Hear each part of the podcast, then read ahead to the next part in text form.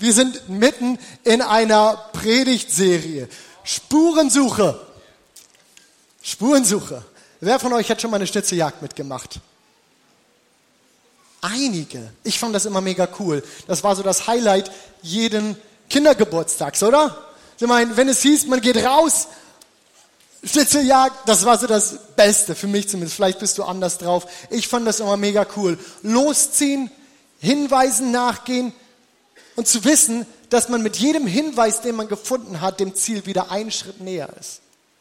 Und im Grunde ist das, was wir hier mit dieser Predigtserie machen, genau das. Wir gehen Hinweisen nach. Wir nehmen Spuren auf, wir nehmen Wissen, dass uns die Geschichten, dass uns die Bilder, all das, was uns die Bibel zu sagen hat, noch so viel mehr hat als das, was es auf den ersten Blick preisgibt.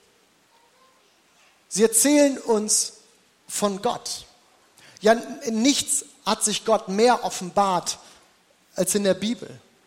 In diesem Buch, was wir Bibel nennen. Deswegen machen wir uns auf die Reise. Wir nehmen die Spuren auf.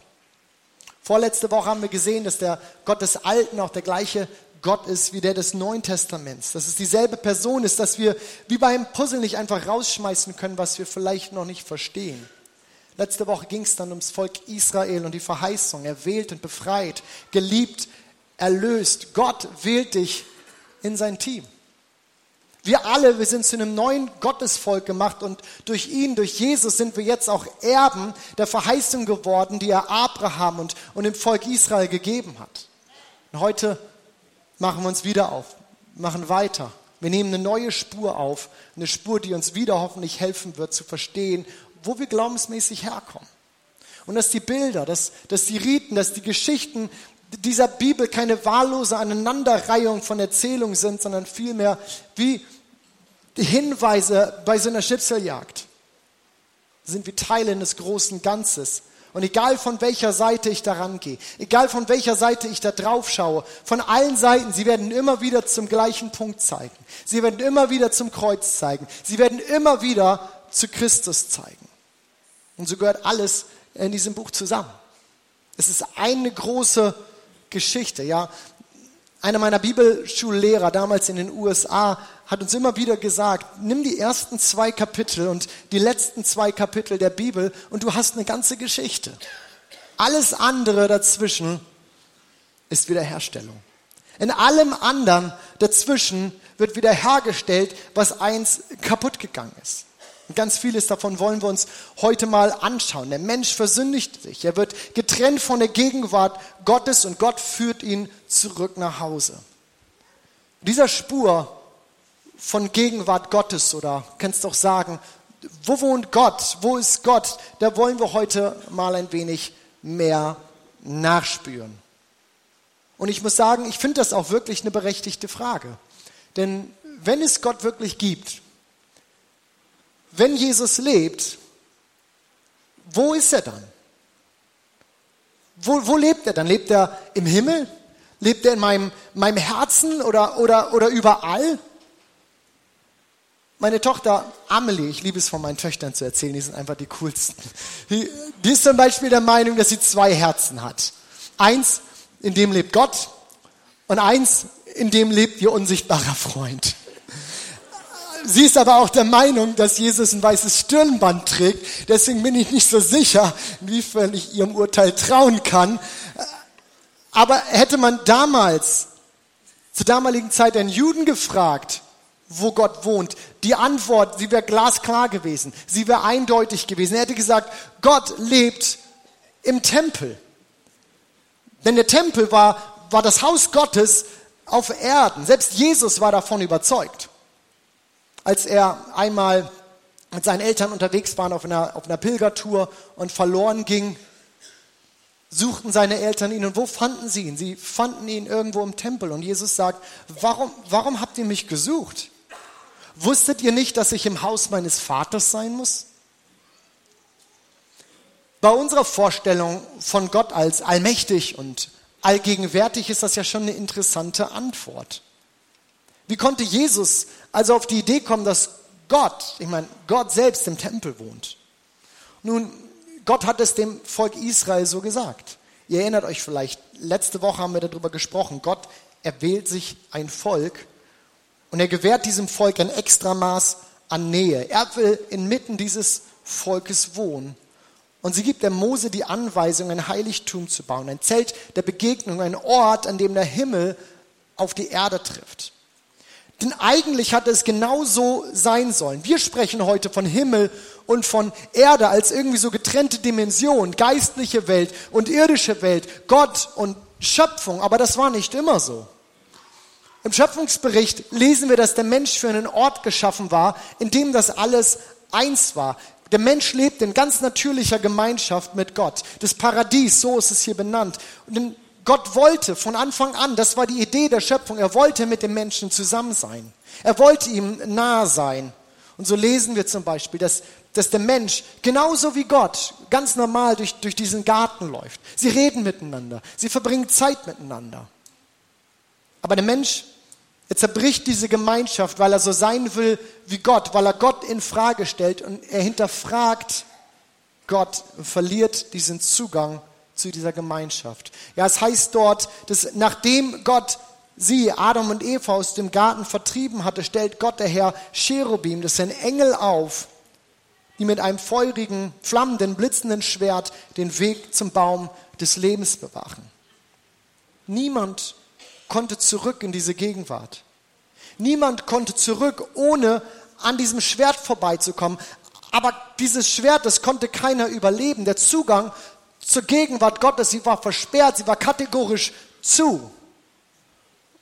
Und an genau diesem Punkt kommen jetzt unsere Tempel, von denen wir gerade schon gesprochen haben, ins Spiel. Die göttliche und die irdische Dimension, sie haben sich getrennt. Aber in diesen irdischen Tempeln entsteht ein Ort, an dem sich diese eigentlich getrennten Welten überschneiden, an denen sie überlappen. Ein Ort, an den Gegenwart Gottes auf einmal in diese irdische Dimension hineinkommt. Denn es war immer noch Gottes Sehnsucht. Nach wie vor war es Gottes Sehnsucht, den Menschen nahe zu sein. Und so bekommt Mose den Auftrag, eine Art Tempel zu bauen. Zunächst war das ein Zelt, die Stiftshütte.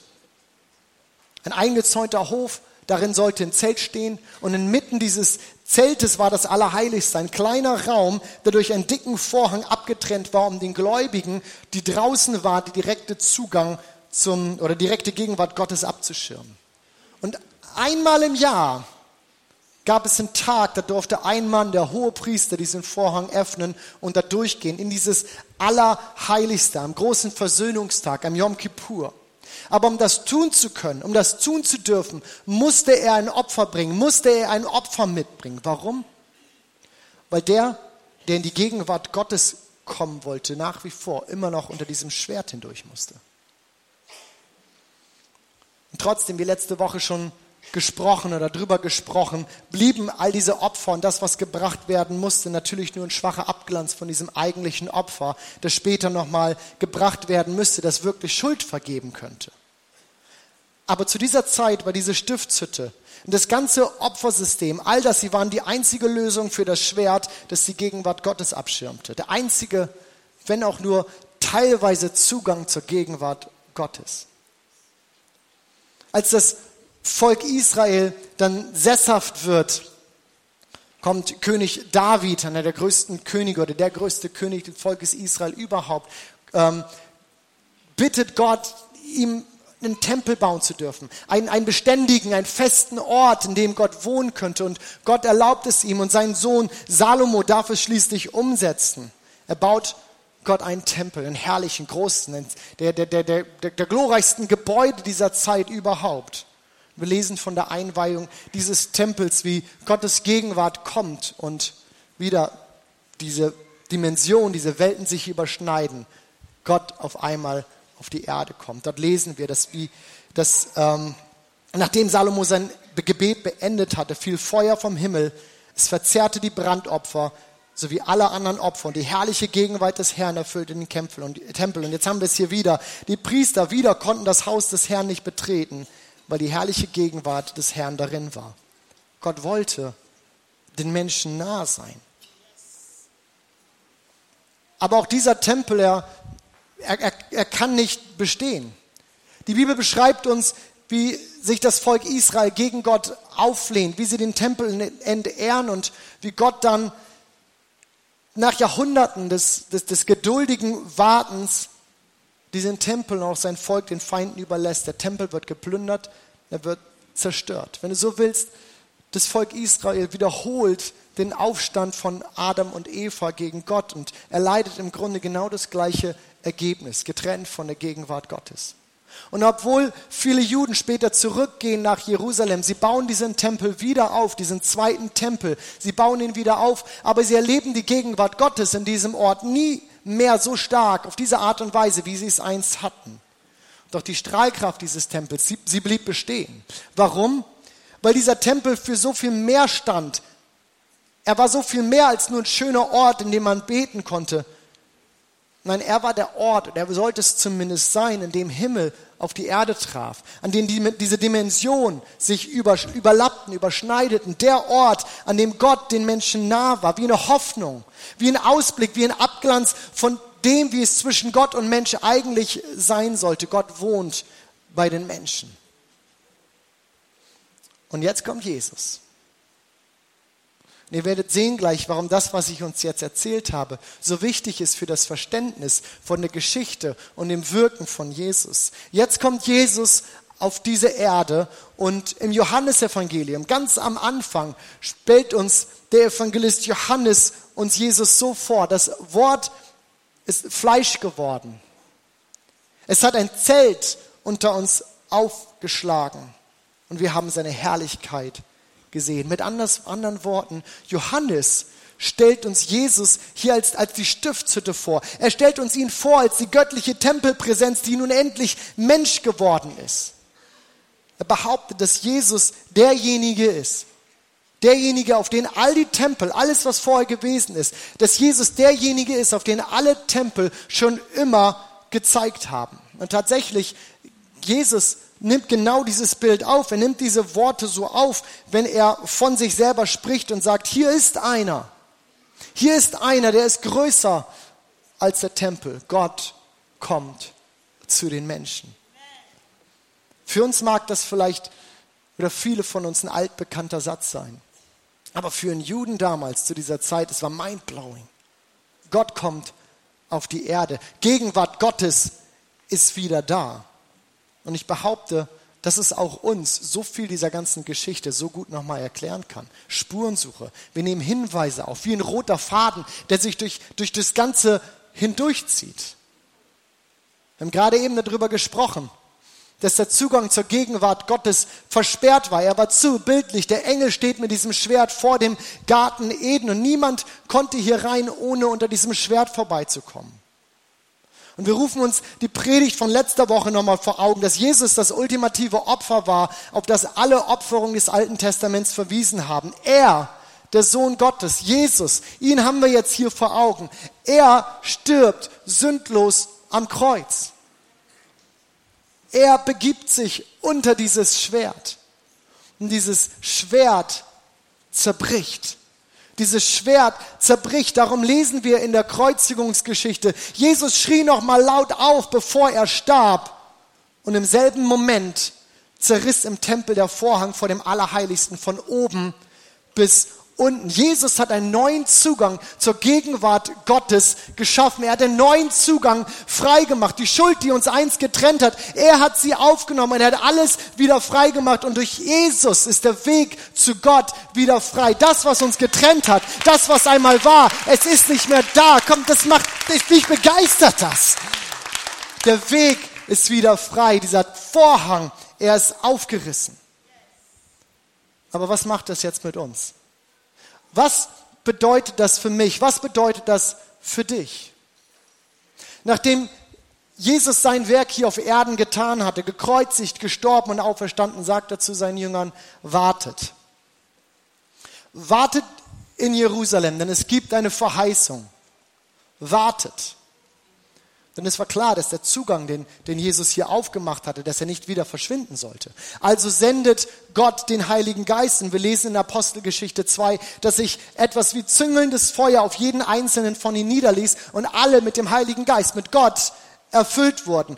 Erinnert uns das an irgendetwas? Wir haben vorhin gelesen von der Einweihung des Tempels von Salomo, wie sich die Herrlichkeit Gottes, Gottes Gegenwart, diese Welten, sie überlappen sich, sich eingibt in diesen Tempel und dort lasen wir, wie Feuer vom Himmel fiel, die Opfer verzerrt und die herrliche Gegenwart Gottes den Tempel erfüllte. In diesem Moment, in diesem Moment hier sind wir alle, die wir Christus nachfolgen, zu Trägern der Gegenwart Gottes geworden.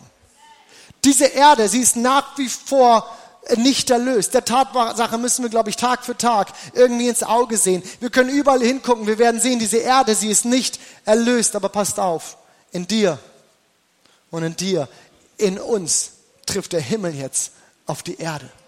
Ist uns das bewusst? In dir trifft Himmel auf die Erde, diese, die getrennten Dimensionen. In sie, dir finden sie eine Überlappung hier auf dieser Erde. So wie die Stiftshütte und der Tempel eine Überschneidung dieser Dimension waren, so bist du das jetzt. Du bist diese Überschneidung. Du bist der Ort, du bist der Punkt, du bist die Person, in der Himmel und Erde aufeinandertreffen. Deswegen sagt Paulus der Gemeinde in Korinth, wisst ihr denn nicht, Wisst ihr denn nicht, dass ihr nun der Tempel Gottes seid hier auf Erden? Wisst ihr denn nicht, dass ihr der Tempel des Heiligen Geistes seid? Und dass, wo ihr hingeht, wo wir sind, wo wir hingehen, da bringen wir Gott mit uns. Ihr Lieben, wir tragen Christus an unseren Arbeitsplatz. Du trägst Gott in deine Familie rein. Du trägst den Heiligen Geist in deine Firma. Dort, wo wir sind, tragen wir Christus mit uns. Wir tragen ihn mit uns. In dir trägt, trifft Himmel auf die Erde. Und damit verbindet sich ein Auftrag. Schaut mal, die Sendung und die Botschaft, die Mission, mit der Jesus über diese Erde gegangen ist, sie ist, sie ist heute an dich übergegangen, sie ist an mich übergegangen. Wir sind Botschafter an Christi Stadt. Genau wie mit dem Tempel. Wir sind heute der Tempel Gottes auf dieser Erde. Aber was bedeutet das?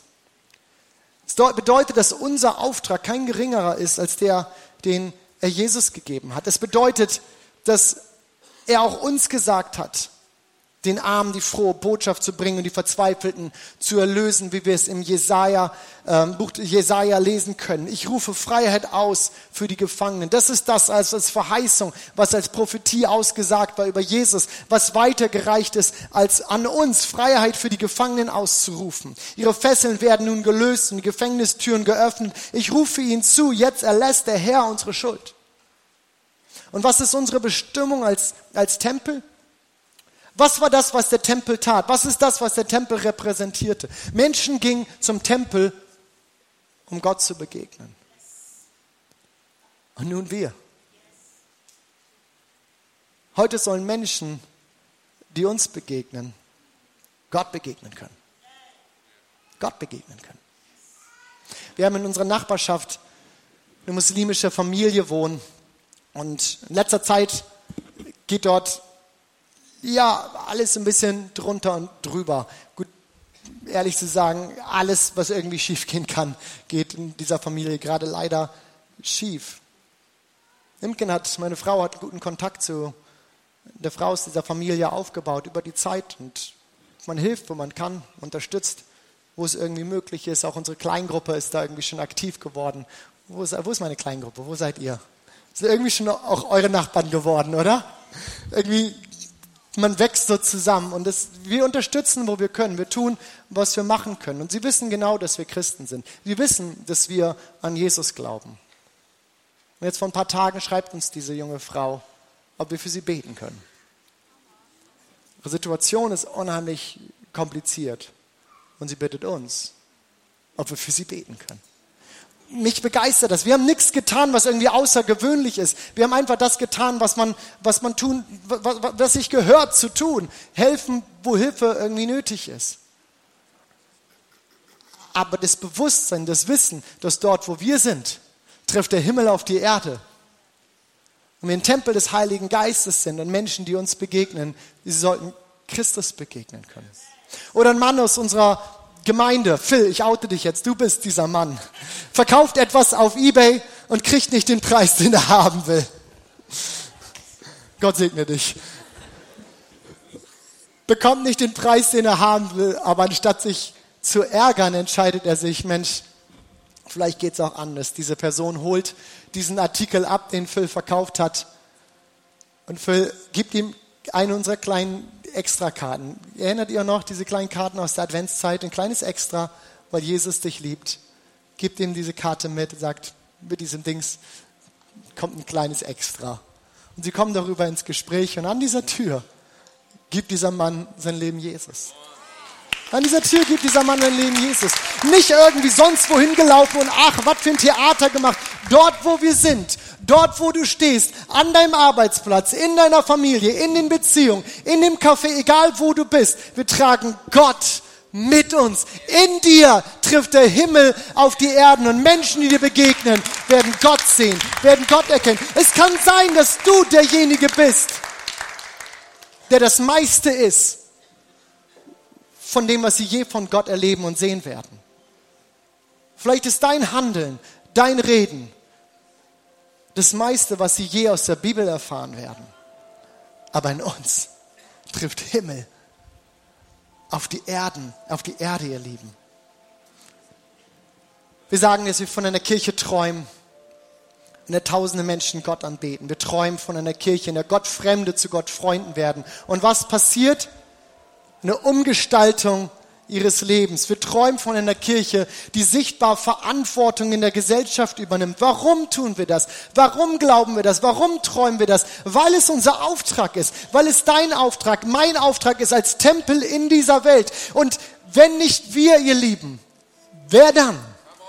Wenn nicht wir, Wer dann? Niemand sonst ist gesandt als wir, als Tempel, als Gegenwart Gottes hier auf Erden. Gott lebt in uns, er lebt in dir. So wie es einst in dieser Stiftshütte war, so wie es später in diesem Tempel war und die Gegenwart Gottes kam und sie fiel, bist es heute du. Heute bist du das. Der Tempel des Heiligen Geistes. Nehmen wir die Verantwortung wahr.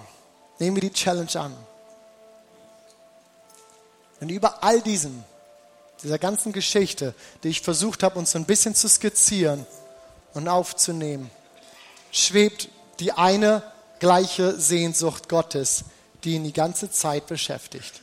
Er will uns Menschen nah sein. Er will da sein. Das wollte er schon immer. Denn dafür sind wir geschaffen wir haben vorhin darüber gesprochen, Garten Eden. Für diese Gemeinschaft sind wir geschaffen. Und in diese Gemeinschaft wird es auch irgendwann wieder münden.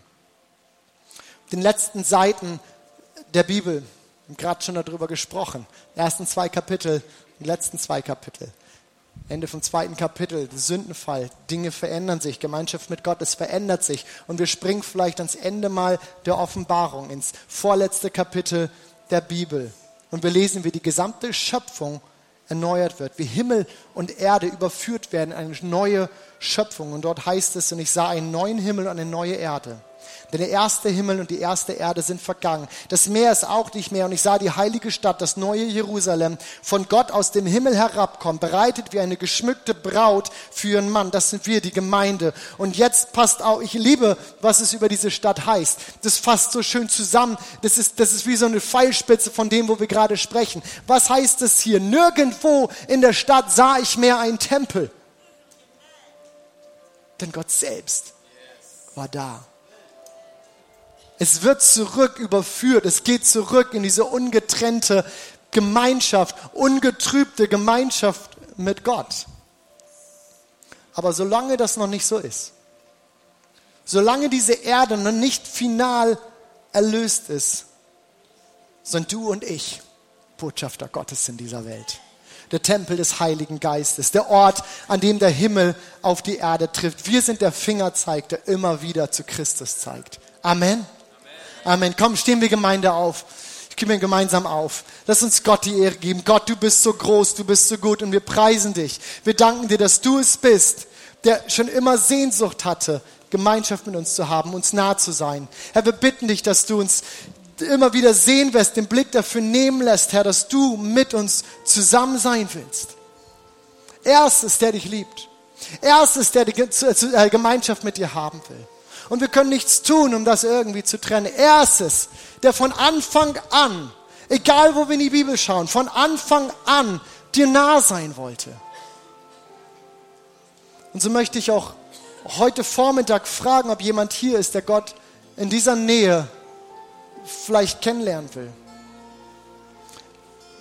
Wenn du das bist, dann bitte ich dich gleich, mir deine Hand zu zeigen. Du weißt um eine Distanz zwischen dir und Gott. Und du möchtest diese Distanz gerne aufheben. Wenn du das bist, dann ist das hier vielleicht dein Morgen. Es braucht nur ein Gebet.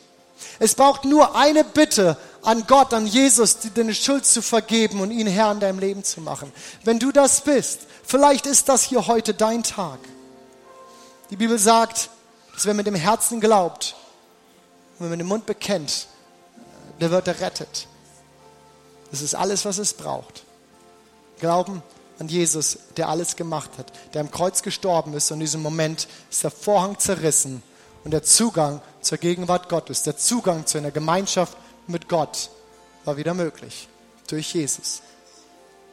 Wenn du das bist, sagst, ich möchte diese Nähe zu Gott, die er so gerne möchte, dann zeig mir doch jetzt deine Hand. Ist irgendjemand hier, der sagt, ich möchte diesen Jesus gerne so kennenlernen? Zeig mir jetzt deine Hand.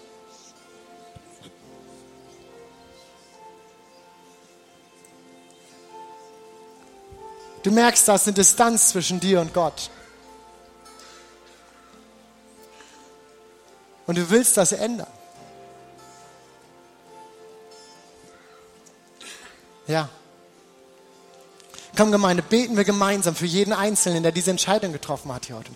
Beten wir gemeinsam, machen wir uns eins und wir sprechen zu Gott. Gott, dich wollen wir. Ich spreche es vor, ihr sprecht mir nach. Gott, ich danke dir, dass du mir nah sein willst. Und dass es schon immer dein Herz war, dass du Jesus gesandt hast, um meine Schuld zu vergeben, um den Zugang zu dir zu öffnen. Und ich bitte dich um Vergebung und möchte von heute an dein Kind sein. Von heute an möchte ich mit dir leben. Amen. Amen. Komm, geben wir einen großen Applaus für jeden Einzelnen, der diese Entscheidung getroffen hat.